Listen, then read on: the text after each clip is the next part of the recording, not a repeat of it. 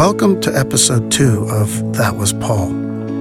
I'm Bill Garrison, and this is a collection of stories about my cousin Paul Sciullo, a Pittsburgh police officer who was killed in the line of duty in 2009, along with fellow officers Eric Kelly and Stephen Mayhle. In our first episode, we learned a little bit about Paul's family. My Aunt Susie and Uncle Max talked about how they met and how Paul kept them on their toes. Did everything that you can imagine and um, wanted to try everything. Always was, you know, he would do one thing and then go want to go to the next thing and the, the next thing and the next thing. He was good at everything he did. His sisters, Laura and Julia, described what it was like growing up with Paul and how they loved him being at the center of their lives and sometimes at the center of their dates. When we have look at all the uh, family photos, he's always sitting in the middle, and we're squishing him in between. When Laura would have her dates over, he would be right in the middle of both of them. And I so, think my mother sent him in for that. Our cousin Stevie, who was like a brother to Paul, never stopped admiring his younger cousin. Yeah, with everything, with golf, with I mean anything. He was. It was just weird. His um, he was he was good at everything.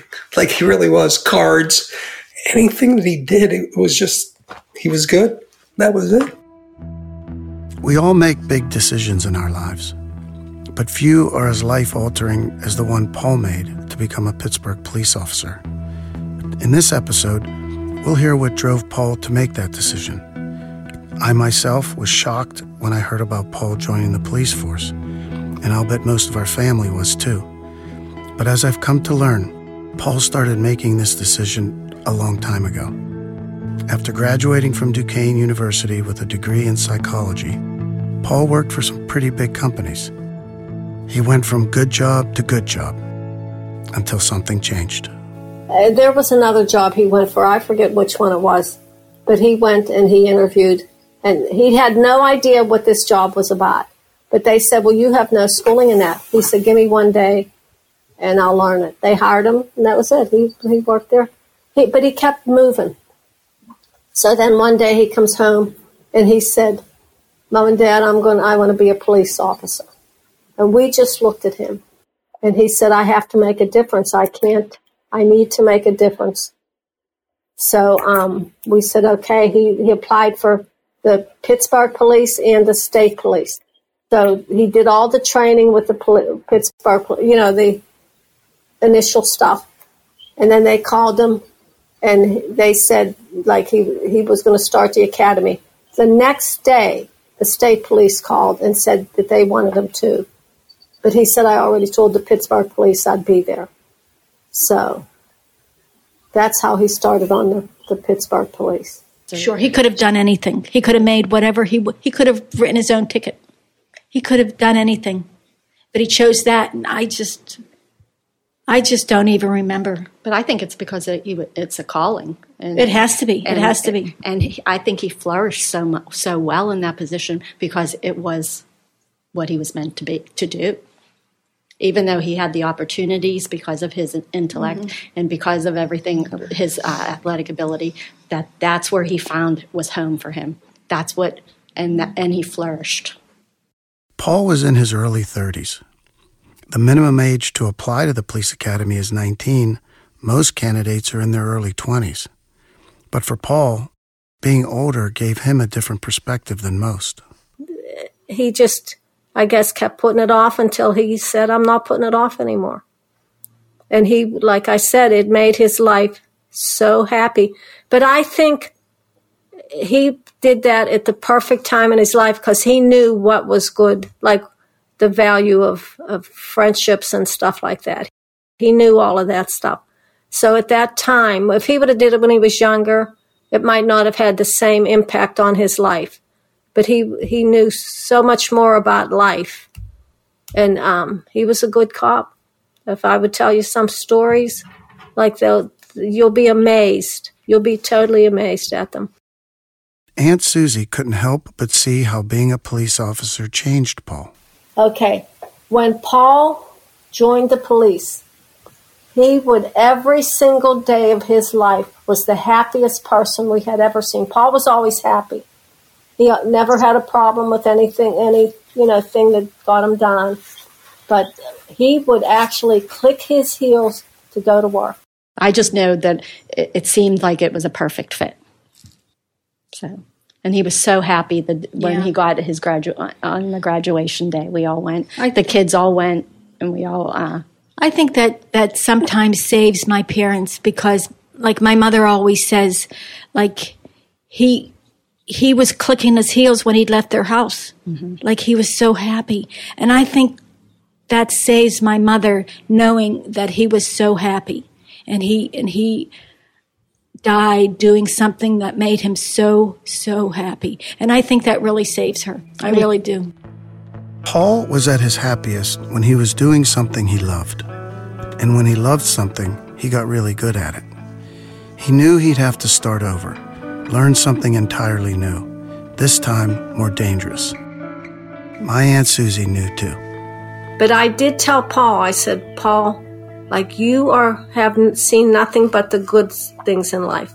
Because even though like there was not a lot of money, that isn't what a good life is. Good life is love, good family, good friends, good community. That is a good life. I said, You have seen nothing but good. Now you are going to see nothing like the worst. You've seen the best of life. Now you're going to see the other side, which is the worst of life. And he said, Mom, someone has to do it. And I said, Well, I can't argue with you. Like I was looking for a way to argue with him, to try to tell him, you know, this is dangerous. But I, I said, Well, I can't argue with you with that, Paul. Someone does have to do it. When Paul went after something he wanted, he did it right. He put the work into it. And he had good mentors along the way, like Officer Chip Baker. Yes. Uh, my name is Art Baker. Uh, people call me Chip. Uh, I'm a lieutenant with the Pittsburgh Police, uh, and I was assigned to Zone 5 when Paul graduated the academy and came into field training. I asked Chip what's involved in the training. And when I found out, I was even more impressed that Paul left his desk job. So what happens is you go through about seven or eight months in the academy. Um, you'll go through training on the law. You go through uh, defensive tactics training, um, tactical training, de-escalation training, things of that sort. Um, and then once you graduate the academy, that gives you that equips you with the basic tools that you need to go to the street. But you still basically you go into field training, which is training on the job. So you do three months of field training. You'll be with three different people for one month at a time. And I had the pleasure of training Paul for one of the months of his three month field training. Driving around all day together, as police officers do, you get to know a lot about someone. I, I met him, uh, and he told me that he'd had an, another job in computers, a good job. And I kind of admired the, the fact that he gave that up and wanted to come be a Pittsburgh police officer because a lot of times for people to call him, um, and I think that he felt that. He wanted to go in his hometown in Bloomfield, and he wanted to police the area, which is, I believe, is why he transferred to Zone 5 when he did. He wanted to patrol his own area, the, the neighborhood he grew up in. So I admired that about him. Um, you know, and then we hit the road and we, we had a good time. Chip got to know Bloomfield almost as well as he got to know Paul. You know, I remember that, you know, he, he was a solid kid. He, he was organized. He had his, uh, you know, he was eager to learn. He wanted to learn the job. Uh, I, he was good with talking to people. As a matter of fact, uh, I would call him the mayor of Bloomfield because when we went to eat, we would have to stop and talk to at least 15 people on the way there. Uh, if we were up in Bloomfield, he knew everybody, and I would always laugh and say, "Oh, the, mayor, the mayor's back in Bloomfield again." so I remember that, and we were we were only together for a month, so he did a really good job in the time frame that we were there. We did a couple of exciting things, you know, got some stolen cars, and, and he, he seemed really excited about it, about learning the job. Stevie remembers talking to Paul while he was in training. I still remember this because he went through the academy. He was going through it, and I called him. It was I, I can't give you an exact time frame, maybe a month later or whatever it was. And I called him, and I I, I had told him I said I'll support whatever you're doing. And I called him and I said, Hey, Paul, um, just want to know, you know, I know you're in the academy, you're almost done. Um, what are your thoughts? Are you still feeling, um, you know, that this is what you want to do? Um, and he said to me, Steve, he goes, This is the best decision I ever made. Laura knew that Paul didn't always do what everyone expected, but he always lived up to his own expectations. He wasn't going to do what everybody else told him to do, and, and or not told him to do, expected him to do. Like nobody expects you to quit a job that you're making that much money to go to be a police officer when you're at a certain. But he didn't care. He, he didn't do what people expected him to do. He did, uh, uh, but everybody, you know, his expectations of himself were very high, and he always re- he just went about, you know, right to that. So that's it. Paul made a lot of friends at the police academy, and in Bloomfield, you bring your friends home for dinner. The last day, the day, the last day of the academy, he said, Mom, can you make a lot of food? I said, Yes, Paul, I can make a lot of food. He said, I have like eight guys who have been in apartments through this whole academy because you had to be, live in, the, you know, the city. He said, and this is the last day and I want to treat them. So I said, okay. I said, but we're going to have a problem, Paul, because no one sits down at our dinner table unless they wash their hands and they say grace. He said, well, they'll do it. So I'm taking, I made stuffed shells. I made all this food, stuffed shells, lasagna, spaghetti. So I'm bending over, taking the stuff out of the oven. I look up and it looked like kindergarten cop. He had a whole line of cops in their uniforms standing to wait to go to wash their hands. It was so funny. I said, Oh my God, I wish I would have a picture of this. Then they all sat down and he said, Okay, everybody say grace. And they all said their grace and they all ate like you have never seen anybody eat before. And they were taking packages home because they were saying, "Oh my god, I guess you know they hadn't eaten homemade food for a while." But it was so cute. What happened a few weeks later wasn't so cute, but it was all Paul.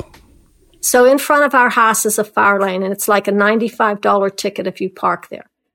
So about two weeks after this dinner, like they started on patrol, about two weeks after, I come down. Max had been out playing cards, so he came and he parked in front of the house.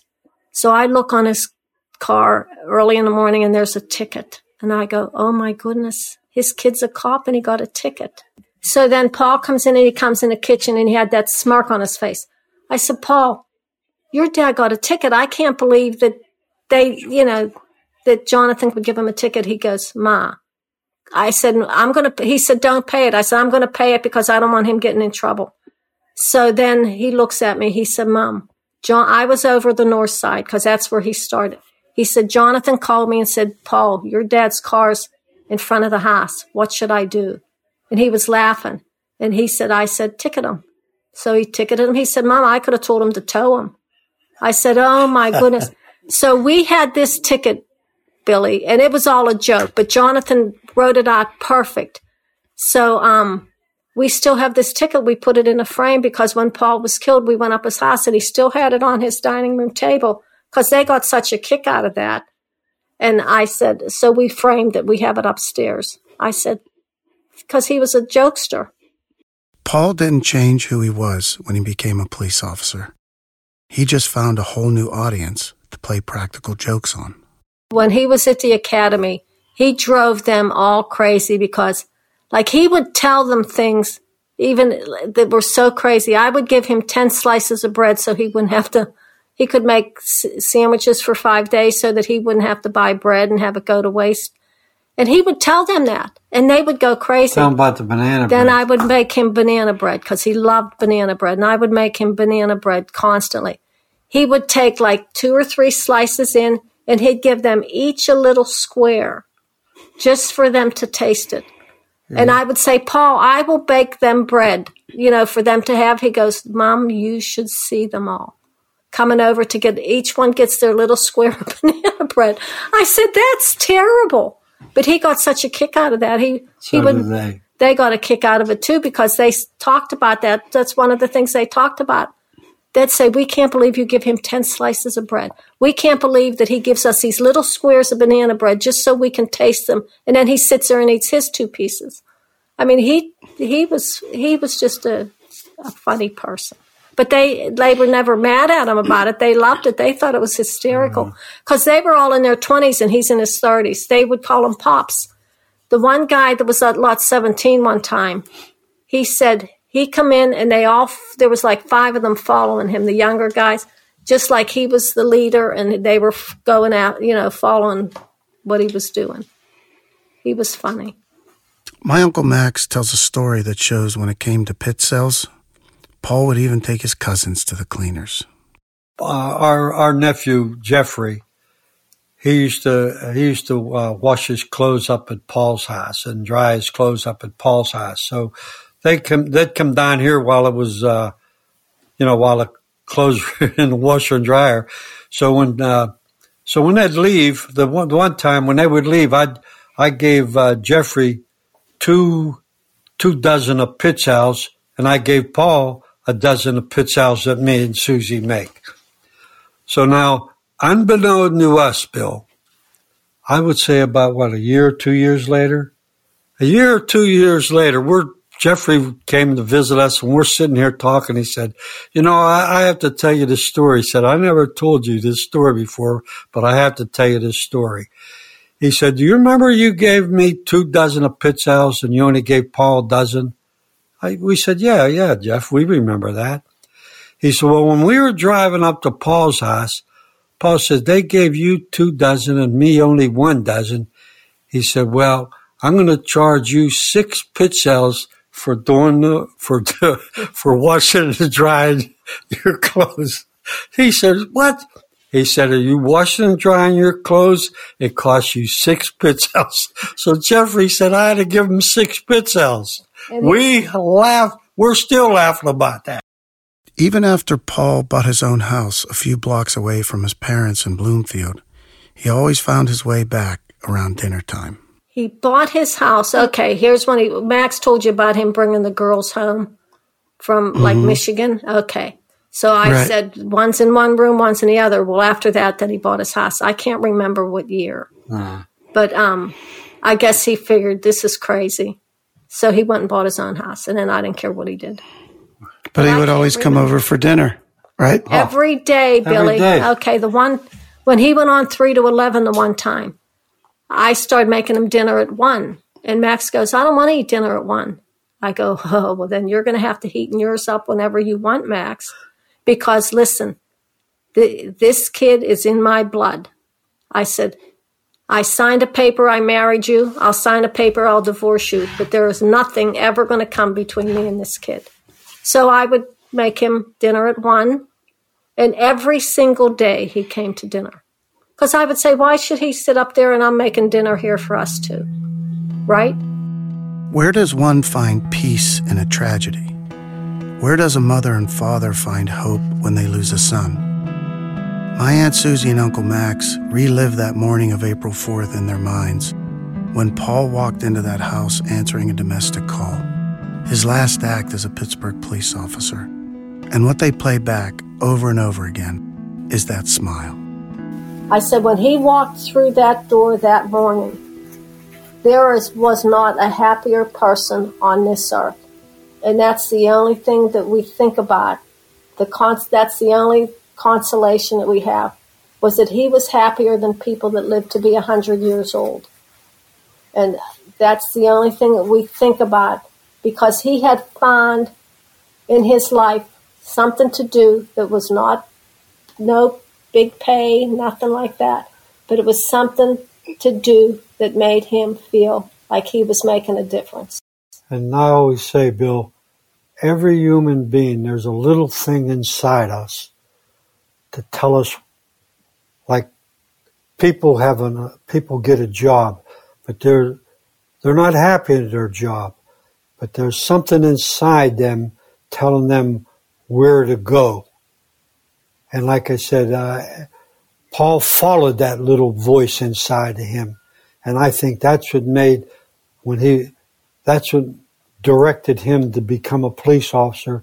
He found that true calling that's inside each one of us.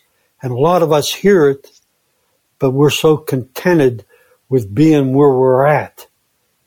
and we just don't follow that inner sign. But we're, I believe Paul followed it, and that's why he was the happiest. Always, Paul was happy, always, always happy. But I never seen him quite like it when he became a police officer.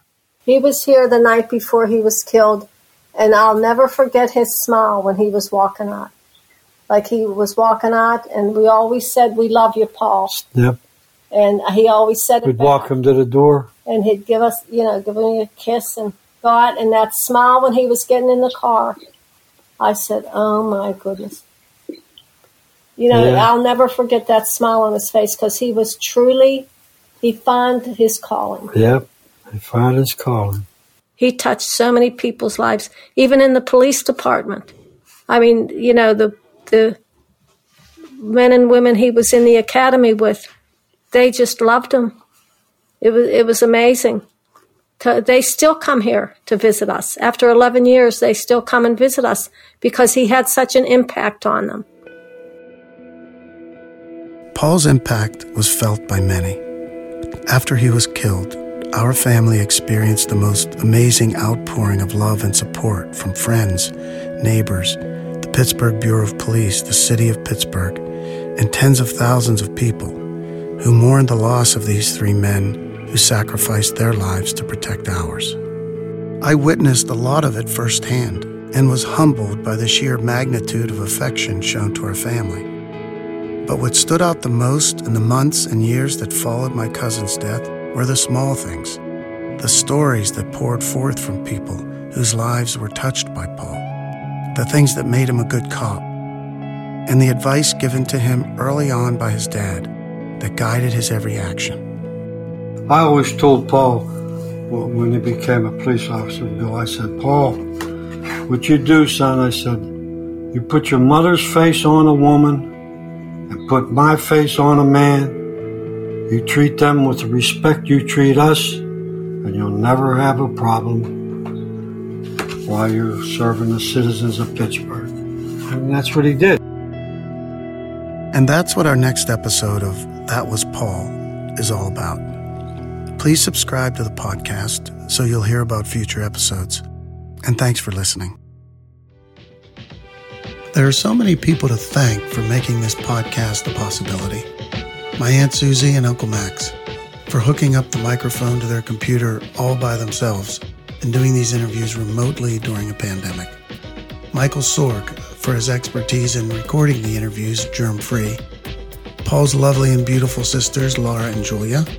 Stevie Sciullo, also lovely and beautiful. Lieutenant Chip Baker of the Pittsburgh Bureau of Police, who is now part of the family whether he likes it or not. Amy Garrison for jumping back into her broadcast producer days to keep everything on track. Dave Hughes for his sage advice and design. Vince Robledo and Ben Pritchard of Garrison Hughes Advertising for the transcriptions and web development. And to Jay Green and Big Science Music, not just for editing, mixing, and producing this for Big Science pods, but for believing in it and putting their hearts into it. Finally, thank you, Paul, for making a difference in our lives.